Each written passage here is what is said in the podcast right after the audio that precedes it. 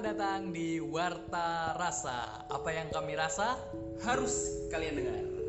Ketemu lagi dengan saya Abdi dan teman saya Seventy Six. Dan kita ada di Warta Rasa episode ke? 300. Cepat banget ya 300. Itu udah apa? Udah dapat episode 3 ya ternyata. Cepat sekali ya, udah lama banget. Walaupun yang mendengarkan sedikit tidak apa-apa. Oh ya, itu sedikit-sedikit lama-lama jadi bukit, pepatah lama. Amin ya. Pernah dapat DM? Orang mungkin. Emang sopan, emang besta. Pada pembahasan kali ini kita akan bahas apa, bro? Kita akan membahas hal-hal yang ringan. Lumayan sih. Lumayan ringan ya. Kalau kemarin kita membahas tentang soal-soal perbaperan, perempuan ya. Sebenarnya kita saat ini mau bahas masalah yang lebih ke hubungan antar manusia, hubungan intrapersonal. Intrapersonal ya, apa ya namanya? Ya ngono kuwi lah, intrapersonal ngono kuwi. Habluminanas. Oh iya, gara-gara kamu bilang kemarin pas komennya Mas Bijak, dia langsung nggak terima. Saya disuruh sholat, dikira ente nggak tahu saya sholat ya. Dia emang rata pernah sholat kan? Oh iya kan rata pernah. Iya. Oh iya, buat Bang Bijak, dia saat ini lagi muncak. Dia lagi di Sumbi. Karena nanti dia mau kesini. Nanti solo ngebantu podcast kita. Siap.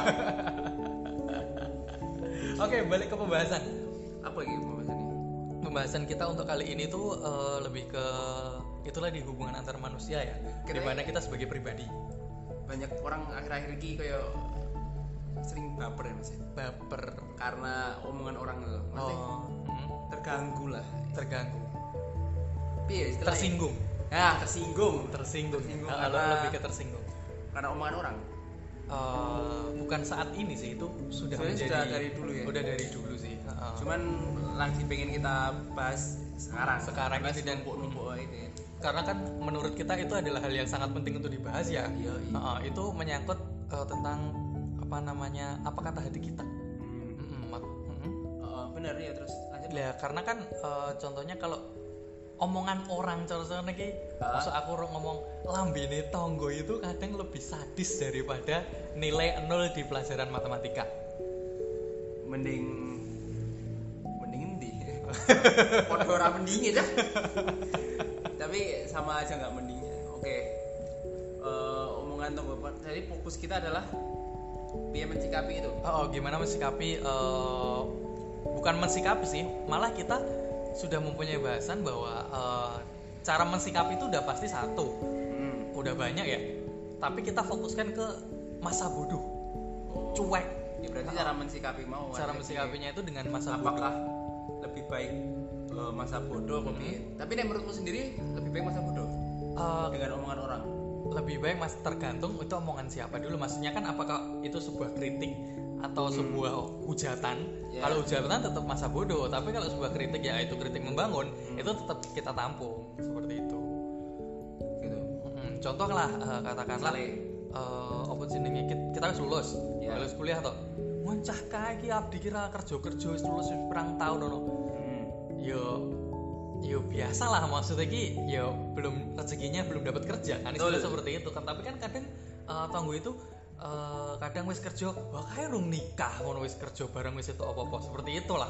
Ada itu kan bagaimana kita menyikapinya omongan tetangga. Kita kok fokusnya tetangga ya, bukan hanya tetangga sebenarnya. Siapa aja yang bisa. Kadang kita di komunitas teman sebaya pun ada yang seperti itu, orang-orang yang dia itu ngomong tapi tidak memikirkan perasaan orang lain. Dan itu ki bagaimana sih cara menyikapi ini, menghindari itu biar kita nggak terlalu larut dalam omongannya itu gimana, seperti itu. Pernah nggak ya?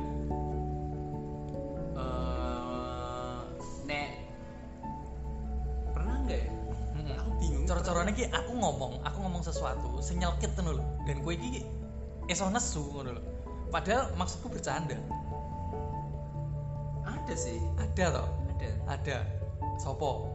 Tapi sih maksudnya kan ketersinggungan kan bisa datang dari mana aja. Kadang kayak kita nggak dari awal kayak mikir ada bakal tersinggungan hal ini, ternyata pas denger kayak kok nggak enak di kuping ya gitu. Oh lah ya kan sih kadang-kadang gitu. Dan cara menyikapi ini piye gitu. Terus juga apakah itu juga berbeda antara cewek sama cowok? Nggak tahu nih. Ngerti soalnya perasaan cewek kan lebih sensitif. Tapi jangan tanya kayak gitu karena perasaan cowok pun juga sensitif. Cuman mereka tahu caranya. Nek ku sih nyebut piye? Yen aku sih pernah nggak gitu. Mergo koncoku akeh-akeh wonge sarkas ya. Ya, maksudnya ki omongan iki jor-jor-jorane dadi aku udah terbiasa tapi dulunya memang sempat tersinggung. Dulu pernah ya, Mas. Dulu sempat tersinggung itu waktu aku berada di lingkungan kantor kan. Awal-awal di lingkungan kantor itu dulu kan karena kan lingkungan kantor itu kita bukan cuma sebaya, ada yang lebih dari tua lebih kita, ada yang lebih muda lah. Kadang kan yang orang tua itu kita disuruh-suruh gitu loh. Padahal kita udah capek-capek kerja, udah ngurusin klien, tahu-tahu, kowe kok ngopo toh kan mau lungguh wae. Itu kan kayak sakit gitu loh. Oh gitu. Terus kita mikirnya kamu aja yang nggak ngerti aku kerja selama ini kayak gitu loh. Kamu cuma taunya ketika kamu datang, aku nggak ngapa-ngapain padahal udah kerja. Iya. Terus seperti itu. Tapi kan setelah tak pikir-pikir, ngopo sih ngono ki ada dilebokake ati toh nah ini juga satu lingkup atap gitu loh. Maksudnya enggak perlu digawe perasaan. Tapi pernah bad mood Mas? Pernah bad mood aku langsung istilahnya langsung mengurung diri saat itu di ruanganku toh. Ya wis aku ramet tuh komen aku sih kerja kayak koyo rali-ralah pengen resign wae apa-apa dikomeni seperti itu. Waktu itu pengen resign. Tapi kan setelah itu kita tahu aku pun tanpa dia pun aku bisa kerja sendiri kok. Seperti itu loh. Kita kerja kan juga punya atasan yang menilai kan hasil kerja keras bukan dari omongan dia. Berarti itu. Dia itu bukan atasanmu? Bukan, tapi kan dia satu lighting sama bukan satu lightingnya seniorku. Cuman kan dia lihat aku kok cor-cornya mau ngelidah-lidah. Sedangkan dia itu rajin kayak gini seperti itu. Apa ya? Memang beda cara kerja kayak gitu. Kalau kamu di dunia perkantoran ya antara satu orang sama orang lain itu mesti cara kerjanya beda. Dek diomongi kayak gitu ini sih kasusnya mirip sama kamu tadi. Iya. Kuliah? Bukan. Apa? Yang rumah. Terus nyapu, ngepel. Iya ya. Terus meni kelambi, kisah-kisah ngerti-ngerti. Dolanan HP, buku lewat. Dolanan HP terus lagi. Nah, seperti itulah. Itu mungkin bagi milenial sekarang yang saat ini mungkin belum di dunia kerja ya. Langsung bad mood no. Iya, mereka itu lihatnya ketika kita sudah selesai. Iya, mereka bad mood. Dan kamu pernah melihat orang nggak di mana dia itu nggak suka kalau lihat orang santai. Jadi ketika dia kerja, orang itu juga harus kerja. Ada. Mungkin karyawanmu. Tuh, buku sing ngono. Oh iya. Kabeh ibu kayak ngono deh. Buku paling ra seneng nek wong dolan HP aneh ngono tuh. Lah ya, padahal kan kita udah kerja seperti itu. Lah itu kita harus gimana caranya kalau itu makanya ketersinggungan itu bisa dari banyak hal. Iya sih. Dan cara menyikapinya salah satunya adalah masa bodoh tadi. Nek menurutmu masa bodoh? Iya, mungkin memang masa bodoh. Karena nek misalnya ditanggapi pun piye lho, maksudnya apakah harus nesu? Pernah lah. Tapi akhirnya luwih ke sesaat tok, terus akhirnya ya tetap menyadari koyo ya wis lah gitu lho. Akhirnya gitu sih. Sore nang restomu. Ya, kowe ndelok karyawanmu. Kayak gitu toh. Mereka leda-ledi. Kowe anu piye cara-carane iki? Komenmu piye? Apakah melihat dia mungkin dia wis kerja, apakah cuman mbok tegur kok kowe leda-leda apa piye? Berarti sih Mas. Seumpama kamu jadi bos gitu loh. Seumpama. Heeh. Nek misale leda-leda. Heeh. Padahal dia juga udah kerja, cuman pas kamu teko wae wonge pasti istirahat. Apakah kamu bakal negur dia apa kamu melihat keadaan dulu? Lihat keadaan. Misalnya ternyata keadaannya lagi rame banget terus dia leda-leda tetep ditegur lah. Tapi nek keadaannya biasa wae yo. Ya wis sesuai keadaan ya, seperti itu karena pembahasan saat ini kan sebenarnya simpel. Yaitu masa bodoh itu perlu nggak sih dan untuk apa masa bodoh itu? Apakah harus semua harus di masa bodohin kan juga enggak. Contoh kayak tadi kritik yang membangun apakah perlu di masa bodoh juga enggak. Contoh juga untuk kesehatan apakah masa bodoh juga enggak kan. Berarti tergantung ikinin untuk siapa. Dari siapa juga no? Dari siapa bi? Ya dari siapa sih ngomong sih no? Dari siapa sih ngomong dan omongan itu gimana? intinya ya nggak langsung dimasa bodohin. Intinya nggak langsung dimasa. Tapi kadang kan kita ketemu orang, wah ini malah ngomong kayak toksik ya. Ketemu orang sing toksik banget. Setiap melihat kita kok ora seneng kayak gitu. Bener. Tapi dibalik ya ini kok Mas koyo dhewe iki cedhek-cedhek dhewe ora seneng kok. Tanpa alasan. Heeh. Pernah ra? Pernah sih. Aku sering. Lah kuwi piye? Ya yo. Ya aku enggak sering sih. Soalnya aku sudah memandang itu bahwa oh semua orang memiliki sifat dan pribadi masing-masing karakternya. Sebenarnya itu tergantung kita sedekat apa dengan dia. Tapi aku beberapa mesti dari awal aurane salah seneng-seneng. Heeh. Padahal urung kenal. Yo mungkin wis ketemu terus ngobrol terus tapi enggak sing terus ngomongi ngono ya ora sih. Ya cuman batin. Enggak, aku lebih seneng luwe milih menghindar. Lebih milih menghindar walaupun dia ketemu papasan. Itu kenal apa enggak? Kenal, misalnya juga. Tapi nek mane iso aku ora tidak dene ngono. Oh, gitu. Tanpa alasan wae, karena ora nyaman wae. Ya dalam maksudnya ketika kamu nggak nyaman itu kowe menghindar ya lebih menghindar. Tapi kalau dalam suatu ketika kamu dihadapkan dengan dia itu tuh hal apa yang kamu lakukan? Maksudnya ndelalah kerja bareng karo dia ya biasa wae lah. Kamu bersikap biasa maksudnya nggak memperlihatkan bahwa kamu nggak suka gitu kan. Iya toh. Lah itu masalahnya kan ya kadang kan ada orang kayak gitu kan, kita dijadikan sebuah tim seumpama aku ya. Kamu ya nanti partneran sama ini ya. Dalam-dalam dia nggak suka sama aku. Aku bawaannya kerja ini semua ruang. Emang gue pernah. Terus di kapal gue. Yo, yen kono sih coro-corone iki malah koyo ngajarin lho.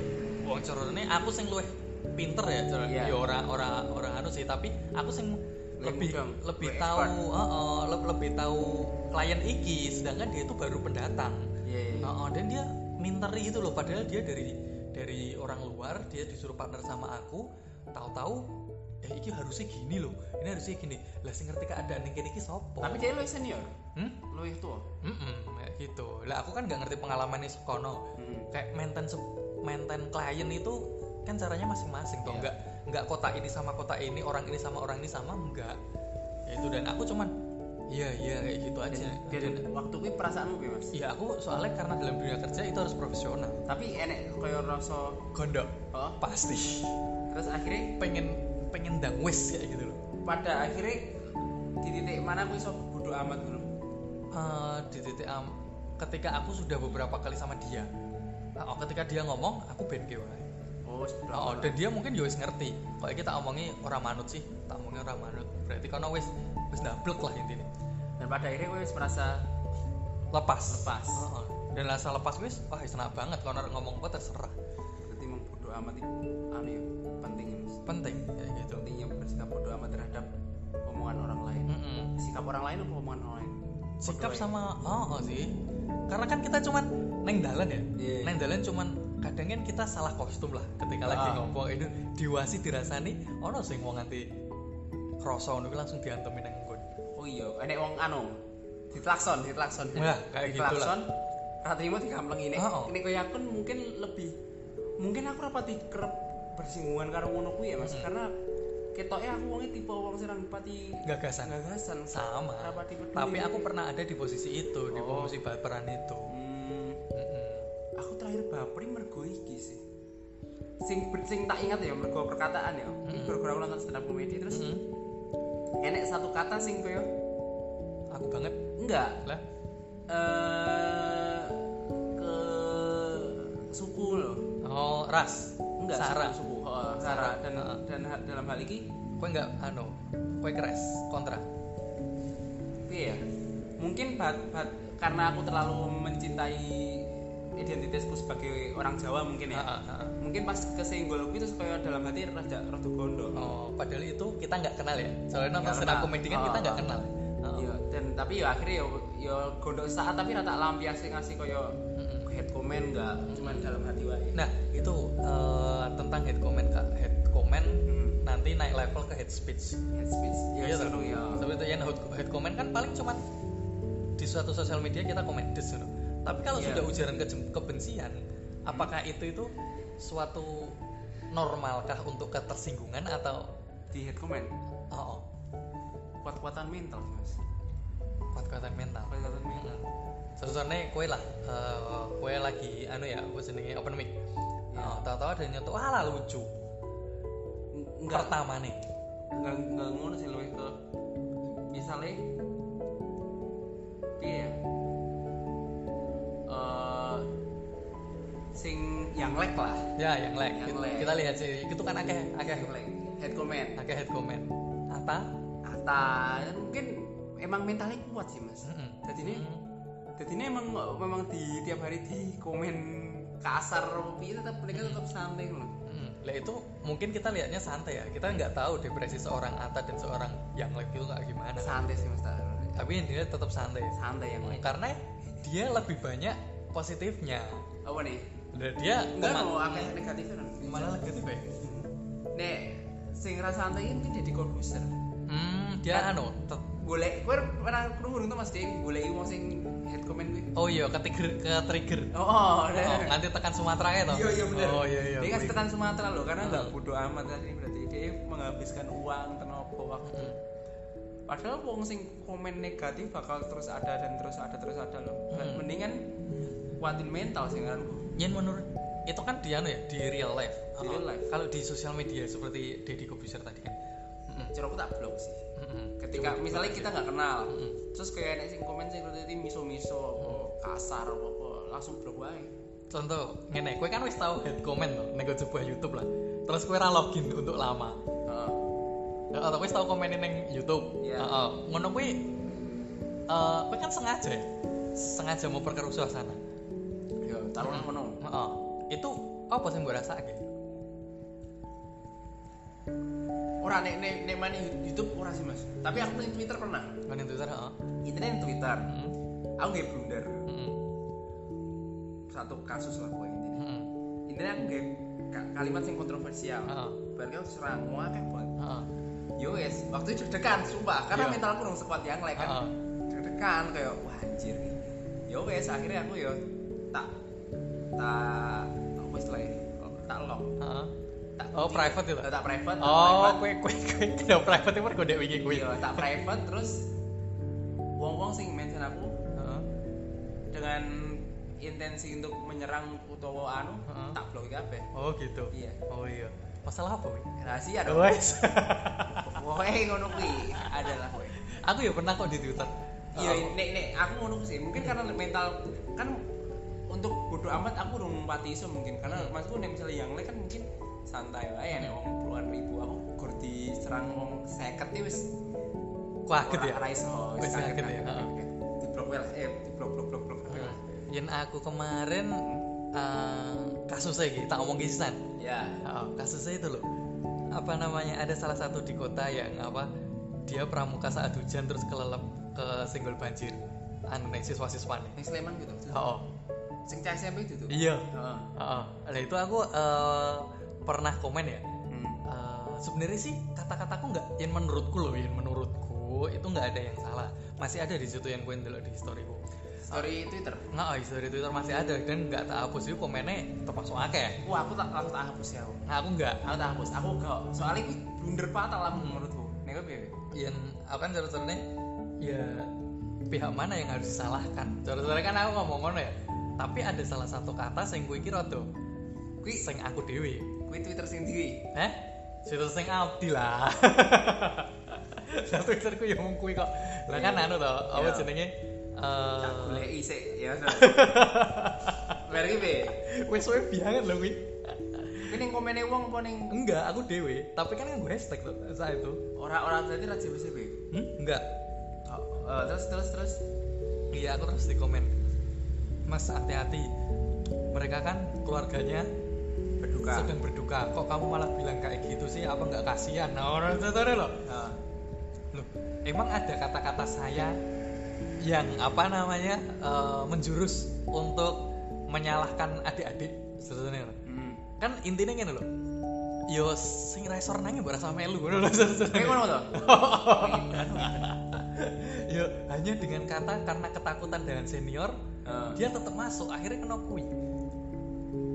Kayak gitu, aku agak bilang cuy. Aku nggak tahu belum tak. Tapi tak jawabi semua. Tak jawabi semua. Ngapain gue melakukan gue? Yo, itu termasuk aku pas lagi gabut tuh. Aku gabut sih. Ya aja di scroll kabeh lho padahal iki ra ono. Nang ngisor banget. Heeh, nang ngisor banget. Ono pokok men. Aku golek ono. Tapi ada yang mendukung juga karena itu kan juga kesalahan dari sekolah kayak gitu toh. Masalahnya kan aku juga pernah jadi senior seperti itu. Saat kuliah itu ketika susur sungai kayak gitu, sungai nera rada curam itu tak ganti. Yes. Tapi ngopo mbok anu mbok balesi kabeh. Yo tak balesine temen tak balesi netral. Oke, Bang, masuk kayak gitu loh. Oh, siap. Aku ngono loh kayak gitu. Jadi kan otomatis terganggu dengan kuwi, Mas. Enggak, aku enggak terganggu. Soalnya kan lucu ae. Aku sudah banyak melihat drama kayak gitu. Nah, aku ora sing mesti tak hapus, kowe langsung kehilangan jejak. Jadi aku kan berarti kowe bodo amatan kowe. Wis bodo amatan itu soal anu. Karena kan kowe lagi anu ya. Komen kembali ke dunia Twitter kan gila-gila wae. Enggak, maksudnya aku rasa seneng. Aku kan rasa seneng berdebat. Ya pasti bunder wae gitu loh. Lah, tadi rame. Yen aku pada saat itu sudah melihat kayak gitu di Twitter banyak pro kontra. Jadi kayak seolah lagi wong sing open minded adalah orang yang setuju sama pendapatnya, ngerti gak? Wong sing open minded adalah pembene aku open minded ya. Tapi ini open mindednya hanya orang yang sepihak sama kita. Iya betul. Gitu kan sekarang. Betul. Itu nggak open minded, raiso. Makanya nggak iso. Cara-caranya kayak sebuah apa jenenge? SJW gitu. Oh, seperti itu loh. Oh, iki toh. Apalagi kalau mencintai alam. Kata-kataku nggak ada yang salah toh. Ketemunya padahal ya. Nanti. Ya ana sing tak hapusi maksudnya, ana sing tak hidden. Ya rasa diwaca wis wae, kowe wae bar iki. Tapi kan kata-kataku enggak menjurus toh. Tapi aku sing mendukung, Mas. Iya, aku sing mendukung. Nah, kata-kataku enggak menjurus kan? Enggak menjurus memang seperti itu. Ya kan ini dudu ora blunder loh, Mas. Itu enggak blunder memang aku kis dari senior loh, tapi kok kono kayak gitu sih seperti itu loh untuk kasus itu. Dan aku setelah itu nggak wani gaya-gaya hashtag meneh lah. Tapi balas sih berarti kan gue emang siap mental. Aku siap mental tetap. Yen ku tweetku loh. Aku malas debat soal itu makanya. Aku juga malas debat. Kayak ketika enek wong aku kerep loh kayak misalnya enek tweet apa lewat ya. Terus kayak enggak telingin loh kayak. Terus aku mesti kayak komen sing opo misalnya kayak ngerti opo lah pokoknya intinya konfrontatif loh walaupun tak anggap benar konfrontatif lihat beberapa detik kemudian kayak anjir aku ngopo ya malas tak hapus meneh kan oh iya kayak tapi kan ada momen ketika kamu pengen bales lah enak kayak misalnya aku sebel karo wong kuwi dodolan Spotify Netflix karena menurutku mereka melakukan anu loh, maksudnya ora premium gitu loh. Ya agar bayar. Ngopo ora kadang koyo mikir koyo ngopo ora tuku sing resmi wae wong kurang 50.000 bulan. Kadang ngono ki to terus tak pikir wah aku sok-sokan banget ya. Lah tak hapus neh lho aku dadi wong sok-sokan lho.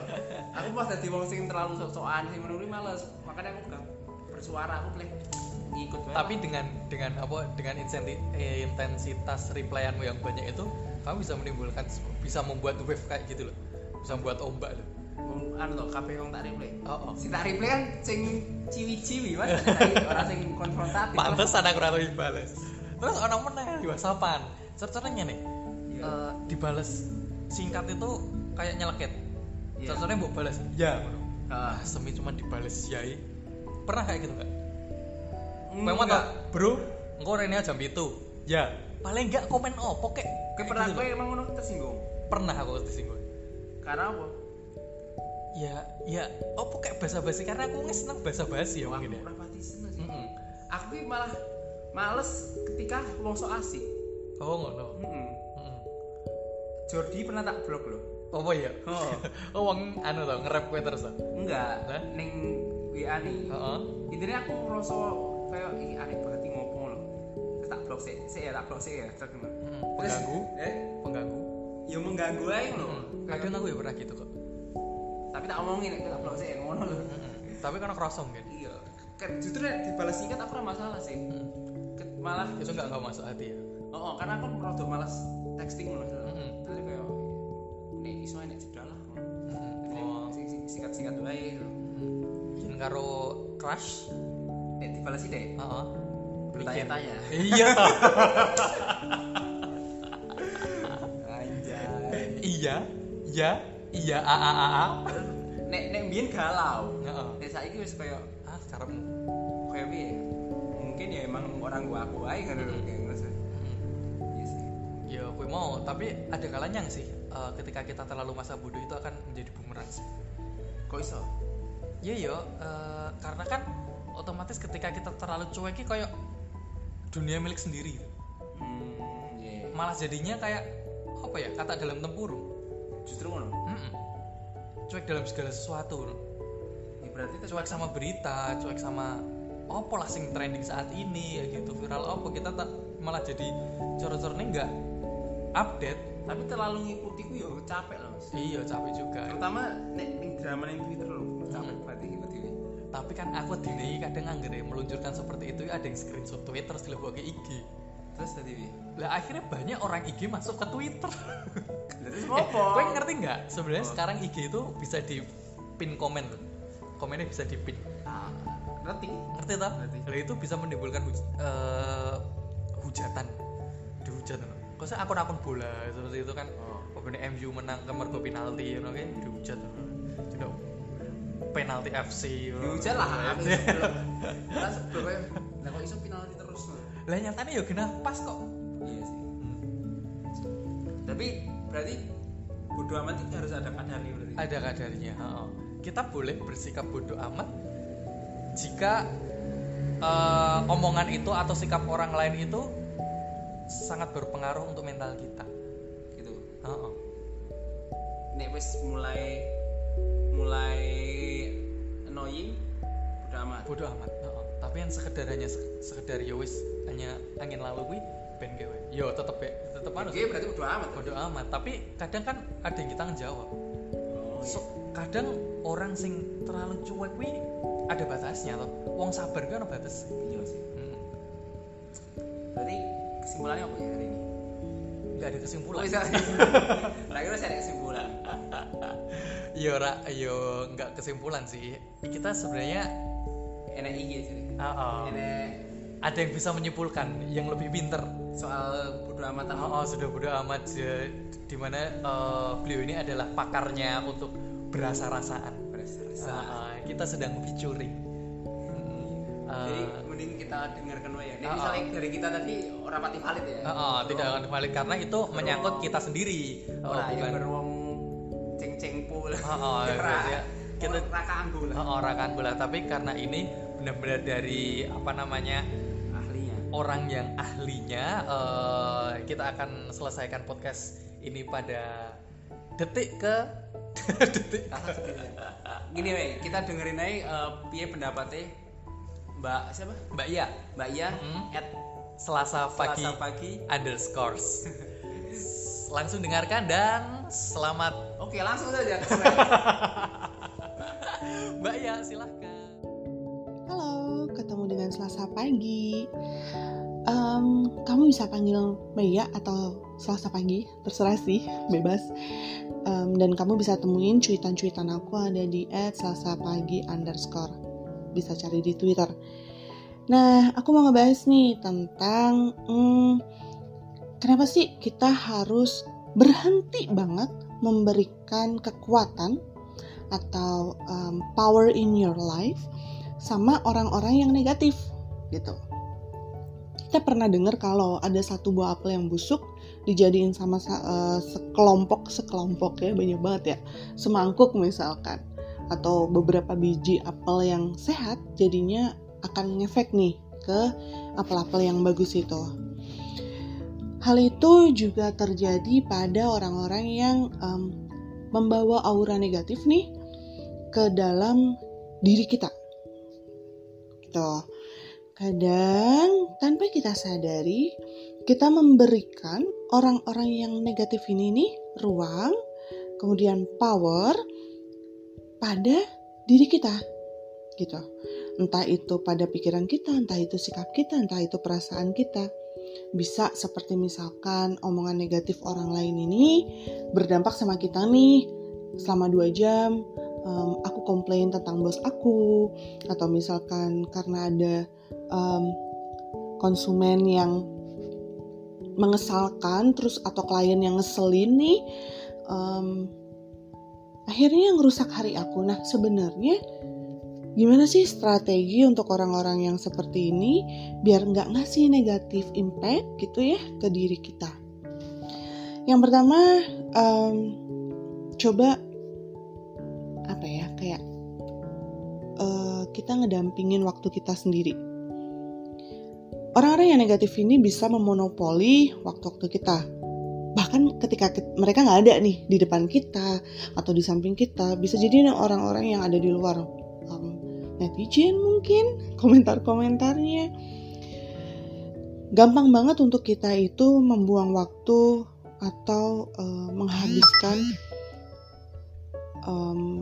fokus kita, waktu kita nih sama orang-orang yang seperti itu, orang-orang yang negatif.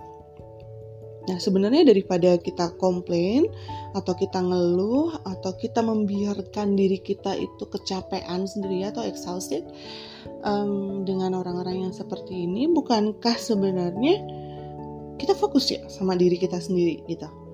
Jangan biarkan orang-orang yang negatif ini atau orang-orang yang membawa aura negatif ini itu mencuri waktu juga energi kita. Lebih baik kalau menurut aku daripada kita komplain tentang orang-orang tersebut atau misalkan komentar-komentar mereka, ada baiknya kita mendingan mencari sesuatu yang menyenangkan gitu, topik-topik yang seru gitu, atau melakukan kegiatan yang menyenangkan gitu. Jadi ambil lagi power dari kita punya waktu berapa lama sih dalam sehari, nggak banyak kan? Kayaknya sayang gitu ya kalau misalkan fokusnya tuh abis gitu, waktu kita tuh abis buat mikirin itu, buat kesel sama hal itu, buat dongkol seharian gara-gara itu. Padahal mereka sebenarnya orang-orangnya begitu ngelempar komentar atau misalkan melakukan sesuatu yang menyebalkan, ya mereka bodo amat gitu sama kita. Sementara kitanya tuh yang mikir. Nah, daripada waktu kita habis sama kayak gitu, kenapa kita nggak mencari yang hal-hal kecil yang menyenangkan gitu. Itu kalau yang pertama. Kemudian yang kedua, tentukan dari sikap kita sendiri ya. Bahwa menghabiskan waktu dengan orang-orang yang negatif itu adalah cara tercepat banget untuk menghancurkan mood kamu. Benar nggak? Dari bisa mood kita jadi pesimis, ya terus kitanya juga jadi gloomy gitu kan, jadi mendung-mendung, nggak ingat mantan, enggak gitu, tapi mendungnya tuh ke suasana hati yang kok kayak gini ya, kayak gitu. Terus akhirnya itu bisa berpengaruh ke sikap kita gitu, tanpa sadar mungkin kita jadi ikut menyebalkan buat orang lain. Nah, jangan sampai kita jadi dikuasai oleh orang-orang tersebut, dikuasai oleh emosi yang membuat kita ini hanya fokus ke mereka, kemudian kita memberikan power ke mereka untuk menghancurkan hari-hari kita gitu. Nah, yang ketiga adalah coba refocus atau refocus pada pikiran kita. Biasanya orang-orang yang negatif ini itu menginfluence kita akan diri kita sendiri gitu. Kemudian kita jadi pesimis, kita justru jadi nggak bisa improve dari performance kita ngabisin waktu untuk marah, kemudian kita kesel gitu ya sama mereka. Nah, coba beri perhatian nih ke pikiran kamu untuk merubah hal-hal tersebut ketika kita menghadapi orang-orang yang seperti itu. Jadi rasa takut, rasa khawatir, kemudian hal-hal yang negatif yang sudah terlanjur datang ke diri kita karena omongan itu, kita ubah yuk, kita ubah ke hal-hal yang produktif gitu. Fokus, kemudian jangan ngabisin energi, kita improve dari performance kita atau improve diri kita sendiri. Nah, kemudian yang keempat adalah pilihlah untuk berperilaku produktif. Ya dong, harus seperti itu. Karena balik lagi, jangan sampai omongan atau sikap negatif orang lain yang akhirnya malah mengubah diri kita. Gitu. Yang biasanya kalem, kemudian dia tenang, kalau ada omongan dikit kena gitu. Akhirnya malah jadi yang khawatir, ragu, mengecilkan diri sendiri, iya nggak? Akhirnya, kalau menurut aku, daripada kita menyalahkan orang lain nih, lebih baik ke fokus pada mood saya, yang mengontrol adalah saya. Jadi omongan orang lain tidak akan berpengaruh apapun pada diri saya. Coba masukkan afirmasi tersebut ke diri sendiri kalau misalkan kalian dapat hal yang kurang menyenangkan ketika bekerja atau bertemu dengan orang lain. Coba masukkan afirmasi tersebut. Komit bahwa yang mengontrol emosi atau bagaimana kita bereaksi, kita tahu nilai-nilai kita. Kita tahu orang-orang di sekeliling kita itu mereka selalu mengingatkan kita bahwa kita sangat berharga. Ini fokusnya ke sini aja deh. Gitu.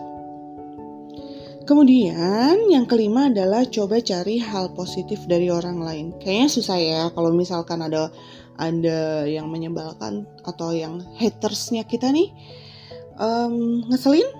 Kayaknya kita bawaannya tuh pengen yang ini orang gini banget sih gitu kan, ini orang begini-begini, dan kita tuh akan melihat yang negatif. Tapi kenapa gak kita coba lihat hal-hal positif yang mungkin terjadi? Karena kalau orang-orang yang negatif itu hanya akan membawa hal buruk untuk kita, kenapa gak dari diri kita menjadi orang yang positif gitu? Kayak misalkan kita mencoba mencari tahu, oh kenapa ya dia seperti ini gitu. Oh mungkin dia juga mengalami hari yang buruk. Oh ya sudah, biasanya akan seperti itu. Oh ya sudah, mungkin dia mengalami hari yang buruk. Tapi aku nggak akan membiarkan cara dia melemparkan atau tidak mampu mengontrol emosinya itu akan membuatku juga berlaku yang sama, karena hal itu nanti akan terus kayak rantai gitu kan, nggak berhenti gitu. Coba juga untuk kalau misalkan aku sendiri nih ada omongan yang nggak enak, aku akan mencari hal-hal yang menyenangkannya tuh, seperti misalkan nih jalan-jalan atau baca buku atau mungkin makan yang enak, itu ngebantu banget. Terus ngopi, kayak gitu, hal-hal kecil yang bikin mood saya naik lagi. Nah, memutuskan bahwa kamu tidak akan mengikuti atau mengizinkan orang-orang yang negatif itu untuk menentukan siapa kamu, bagaimana cara kamu berpikir, bagaimana cara kamu bereaksi. Itu kamu harus meyakinkan ke diri sendiri bahwa mood saya adalah saya yang mengontrol. Bukan saya yang dikontrol mood, tapi saya yang mengontrol diri saya untuk menciptakan mood yang baik sehingga hari ini akan baik-baik saja. Dan ambil lagi power kamu, take back your power and focus on your time and energy on becoming your best self. Gitu aja, semoga bermanfaat buat teman-teman semuanya dan bye-bye.